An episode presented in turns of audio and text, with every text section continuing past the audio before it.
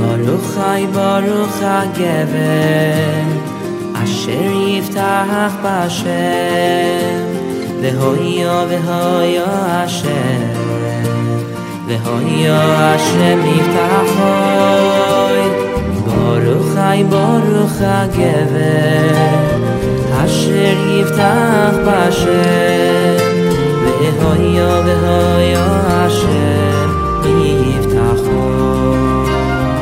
Hello and welcome to Praying on Purpose. This morning I would like to continue our brief analysis of the Bracha of Elokai Neshama and pick up where we left off last week. As you recall, we spent considerable time talking about the word Elokai, the first word of the Bracha, which emphasizes the unique personal relationship that each and every one of us has with HaKadosh Baruch Hu. And then the Bracha continues and says, Neshama shenasatabi tahorahi. The Neshama, the soul that you have placed within inside of me, Tahorahi, it is pure. Now, what is most noteworthy about this particular formulation is that we are declaring each and every morning that the soul that you gave me is pure. And that would seem to be rather presumptuous because perhaps the more appropriate and humble way to begin each and every day would be to say, The soul that you have given me was pure, but perhaps I have done things over the course of my life Perhaps there are choices I make which compromise the purity of my soul, and perhaps my soul is not quite so pure. So interestingly, Rav Schwab in his commentary in the Siddur, and others do as well, point out that the prevailing religion in the world for approximately the last 2,000 years had at its core the doctrine that man has a sinful soul.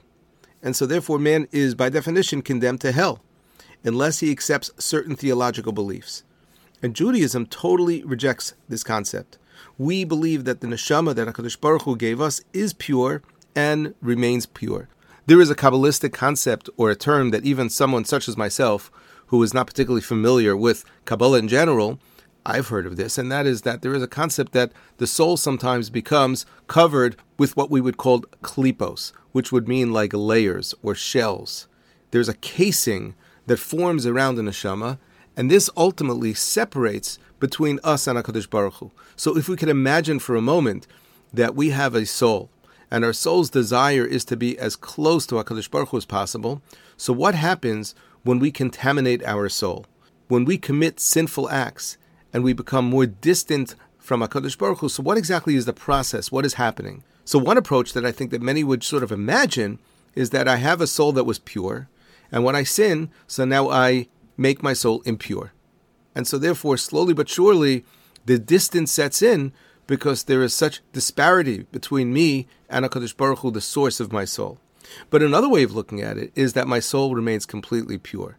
And all that is happening is that there are layers upon layers which are accumulating on top of my soul and ultimately function as what we would sometimes call mechitza, hamavdeles, a barrier that separates between me and HaKadosh Baruch Hu. And while this may seem like mere semantics, I actually believe that there is a very, very powerful idea that is embedded within this concept. And that is that when we wake up each and every day and we are looking to start the day afresh and anew, we can start from the perspective of I'm already behind, that uh, I have so much catching up to do, that my soul is contaminated, my soul is impure, and it's very demoralizing to begin the day knowing that I am so far behind. If, however, we can alter our perspective just a bit and understand, as we say in this bracha, Lokai neshama shenasatabi tahorahi, the soul that you have given me is pure. Not that it was once pure, but it is pure today. And the mistakes that I have made and the decisions that I regret, what they have done is they have created klipos. They have created barriers which separate between me and you. And what I need to do, slowly but surely, is to remove those barriers. And perhaps this perspective can motivate us a bit as we want to begin each and every day from a place of optimism and hope. I can do this. I have a pure soul. The soul that you gave me in a state of complete purity remains pure. And so, therefore, this one seemingly simple word, he, tahora he, is actually a very, very significant statement in the context of this bracha. This idea is further echoed in the writings of Rav Soloveitchik Zichron Levracha, who, in the book Blessings and Thanksgiving, Reflections on the Siddur and Synagogue, writes as follows Let us turn to Elokai Neshama, which deals with the spiritual personality of man. First of all, I would place the emphasis on the word tahora, pure. The soul is not corrupt. It is innocent and noble. The human personality is sacred. This statement, of course, stands in direct opposition to the Christian interpretation of man advanced by Paul. Perhaps this word tahora was introduced against Christian preaching about the corruptibility and impurity of man. Christians say man is born in sin. His very existence and his spiritual personality are sinful because of the union with flesh. Even an infant one hour old is metaphysically corrupt, not morally corrupt, but metaphysically corrupt. It can be saved only through the act of salvation by grace. Judaism would not deny the fact that by sinning we corrupt the soul. But metaphysically, the soul is not corrupt. It is pure, noble, and sacred. Christianity says the soul becomes corrupt as soon as it joins the body, and Judaism says it remains metaphysically in a state of bliss. Certainly, by sinning, we contaminate and pollute the soul, but we don't believe in metaphysical tuma. We believe in tuma which is brought about by sin, by our action, by crimes. Metaphysically, for us, the soul is tahora, it is still pure. So here we have both the Rav and Rav Schwab underscoring the importance, the significance of this word tahora that the soul remains pure despite all of my actions. At this point, I would like to transition into the next section of the bracha. When we speak about the creation of the soul, but we use three words or three terms which seem to be describing the very same process. Atavarasa, atayitzarta, atanafachtabi. Atavarasa, which would mean, and you created, atayitzarta, which means, and you formed, you fashioned, which just sounds like another way of saying the same idea. And atanafachtabi, referencing what it says in Chumash, Vayipach bi'apav nishmas chayim atanafachtabi that you have breathed within inside of me my soul. So here you have three different expressions which seem to again sort of capture the same idea. Now I do want to say, even though I'm going to share one particular approach with you right now, that if you look at the various commentaries on the Siddur, there are many, many different ways to interpret the bracha of Elokai Neshama, and they each have their own nuances and perspectives. I'm going to present one way of breaking this down, but I just wanted to let you know that there are several different interpretations, and there's quite a range over here. The analysis of this bracha is quite fascinating um, and rather complex, and I don't think it is unique to this particular passage in the Siddur, but certainly since we are dealing with matters of the soul quite literally, and this subject matter to begin with is rather esoteric, so there really is quite a range of possibilities over here in understanding this bracha. How many different sections of the soul are alluded to over here? How many different processes of creation? So I just want to mention that although I'm going to share one with you, um, I'm actually sharing one that seems to be, at least on the surface, rather simple, uh, relative perhaps to some of the others. So I don't want you to think that this is the only or even the preferred interpretation. Rather, I'm going to present you with one possible interpretation of this section of the bracha.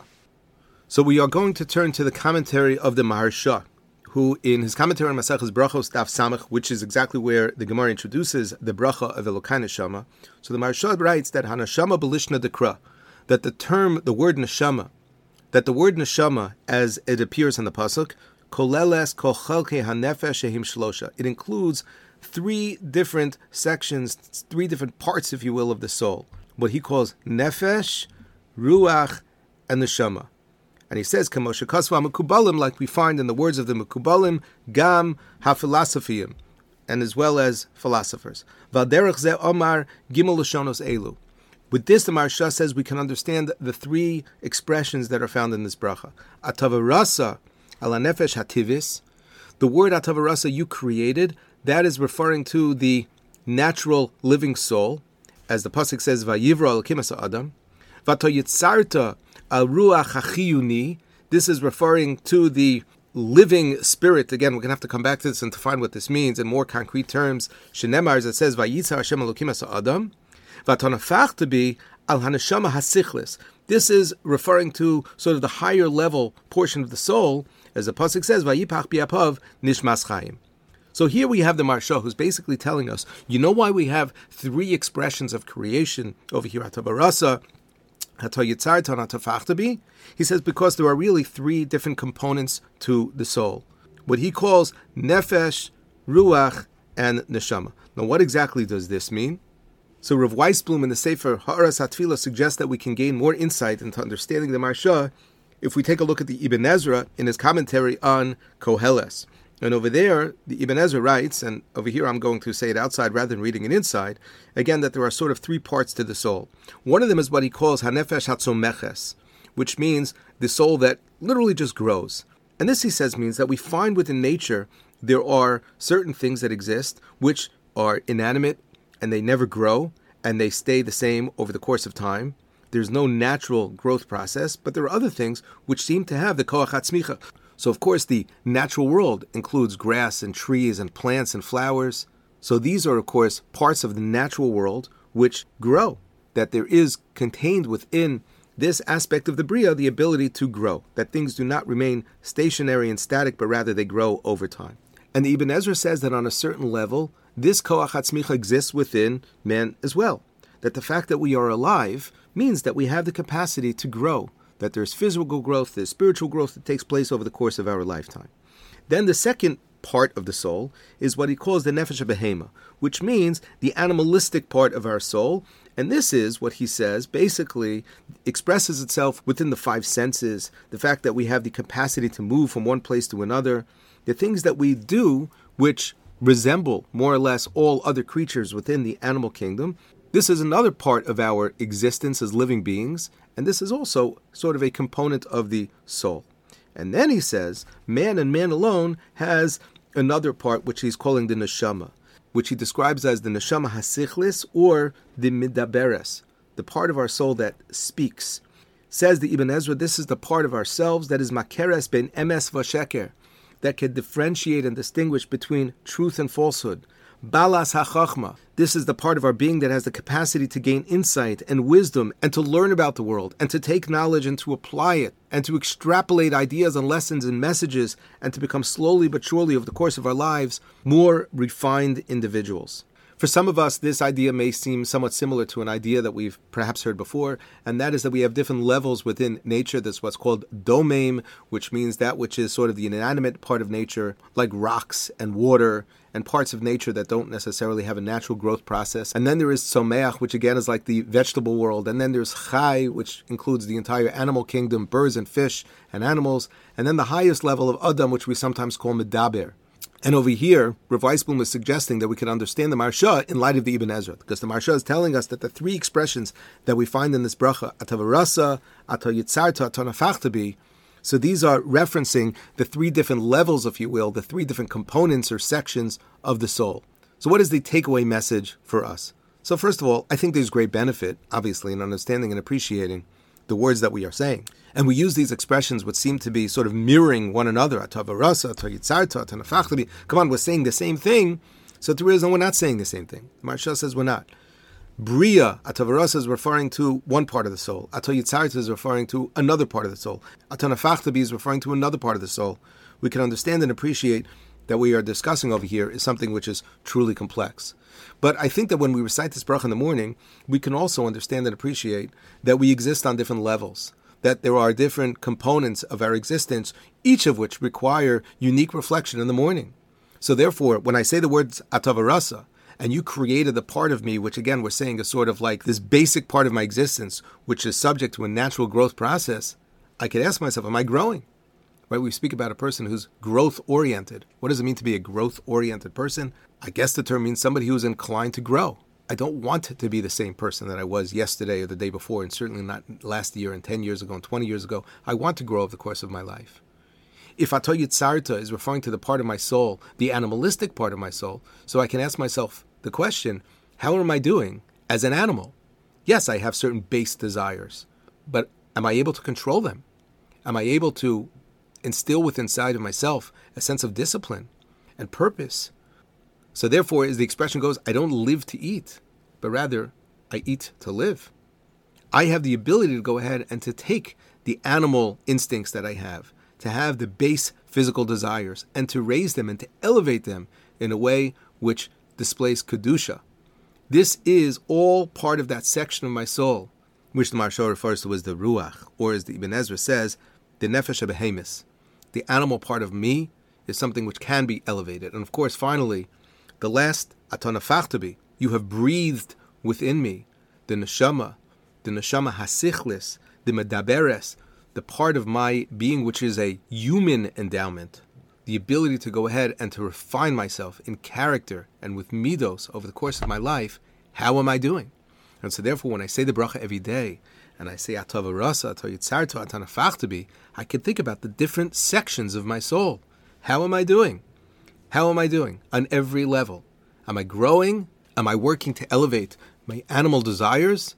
And am I striving to become a more refined individual? And so, therefore, in conclusion, as we say this bracha every day, Elokai, you are my God. It is a personal relationship. Neshama shenasata bi tahora hi. The neshama that you gave me is pure because despite the poor choices that I've made, and despite the fact that I have sinned from time to time, my neshama remains pure.